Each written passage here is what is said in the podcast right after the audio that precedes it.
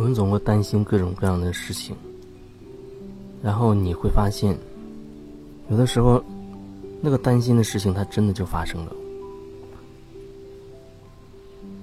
或者你担心的那件事情，或是暂时没有发生，但是类似的状况已经开始呈现出来了，而且最关键的是，你一直担心，那么你一直都会处在一种。恐惧的、低沉的、不愉快的、不放松的、紧绷的状态之中。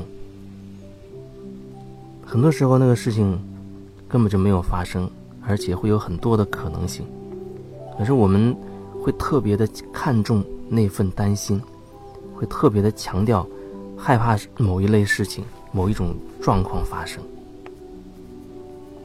可是，当我们开始这样去以为的时候，当我们开始一直这样去看的时候，首先我们就会一直保持一种紧绷的、紧张的、无法放松的状态。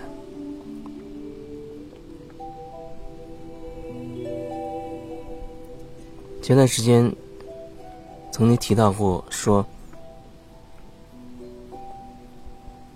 很多人他会买保险，害怕以后生病，或者怕这个怕那个。那其实这种买保险的那种心态，它就是一种好像在祷告要那件事情发生。有人会说，那实际上那个事情真的发生了呀。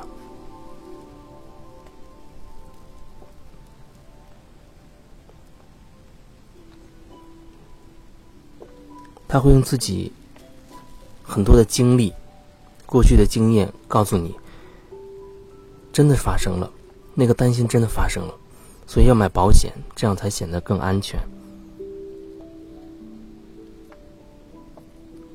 我没有什么好要去辩解的，对此我也没有什么特别想要说的，那你就继续去体验那种状态就好了。每个人都会有自己的选择。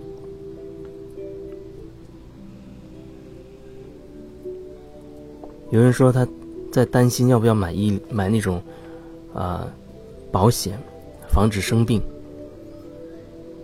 他说现在，特别是就是最近，他有亲人一个小感冒就花了上千块钱，可是他又觉得。好像这种担心，隐隐约约不知道哪儿不太对劲儿。好像正是我之前所说的那种，有的时候你去选择保险，以防万一，那种心态反而倒是对那种事情的一个，就像祈祷一样。这么说，可能很多人他都不会赞同。那也没关系，那只表示是我自己的感受而已。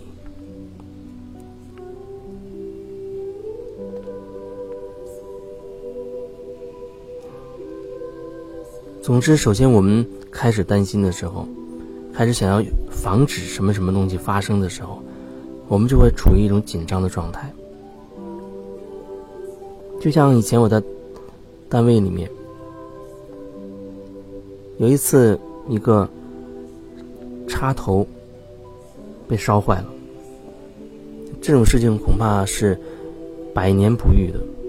至少在我在那个单位那么久、那么多年，这是唯一的一次。可是那件事情发生之后，公司就非常的紧张，立刻制定了很多很多措施，增加了很多很多。要巡视的工作，要大家去做，防止这样类似的事情发生。就一个事情，增加了很多条款、规矩、规则。你不能说它不对，只是在这个事情后面会看到一种恐惧，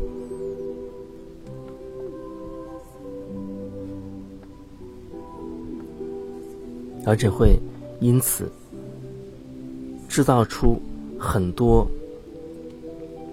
不必要的行为，让大家或者让更多的人都处在那种紧张的状态里面。每个人其实都可以很好的照顾好自己，每个人他也都会为自己负责任。实际上，越来越多的人他也愿意看到这一点，因为无论你是不是愿意为自己负责，生活总会给你答案的。此时此刻的你，就是这么多年来你一点一滴选择所堆积而成的。你现在的状态是你自己选择的，没有人逼迫你。你可能会又开始说，你爸妈或者某某某，你的老板或者生活或者现在这个世界的状况，可你总是可以选择的。实际上，你也做出了你的选择了，所以你的选择就把你带到了此时此刻，此时此地。你此时此刻的状态，它就是你过去所有选择的累积，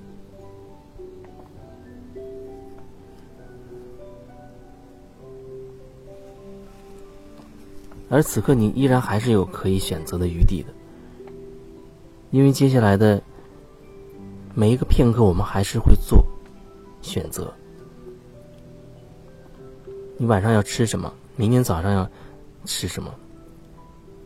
你出门要不要带伞？你要不要签这份合同？或者你要不要去做一次旅行？等等。每个片刻，你依然会要做出你的选择，而这些选择，它会堆积成那所谓未来的那个你。所以，你到底想要什么？你想要什么样的生活状态？这非常的重要。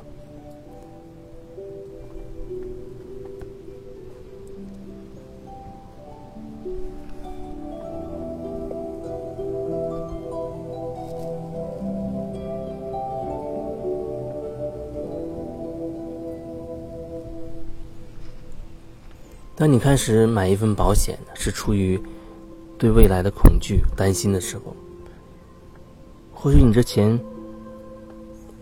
花和不花，它不是最核心的内容，但是最重要的是，你是不是能够感受到你那份担心，看清楚它，清理它，转化它，从你的信念系统当中把它清理掉。这样，你就会处在一种比较自然的、自在的状态，而那个时候的你，往往你不会太在意这些东西。也许有单位他愿意帮你交各种各样的保险，啊，你也没有关系。你自己不去买保险，你也不会觉得有什么问题，因为你会一直照顾好你自己。这就是很多人说的要爱自己。爱自己到底是什么？就是你真的会时刻的去感受你自己，把你的注意力放到你自己身上，感受到你身体的那些真实的感觉、那些状况，哪里不舒服，是不是紧张，或者你可以感受到最近太累了，你需要更多的休息。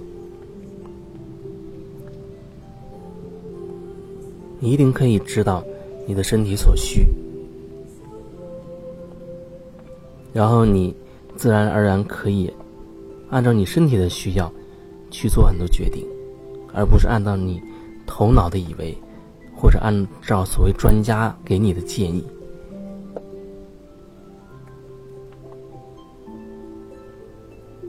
所以还是那句话，你要拿回生命的主导权，做回你自己。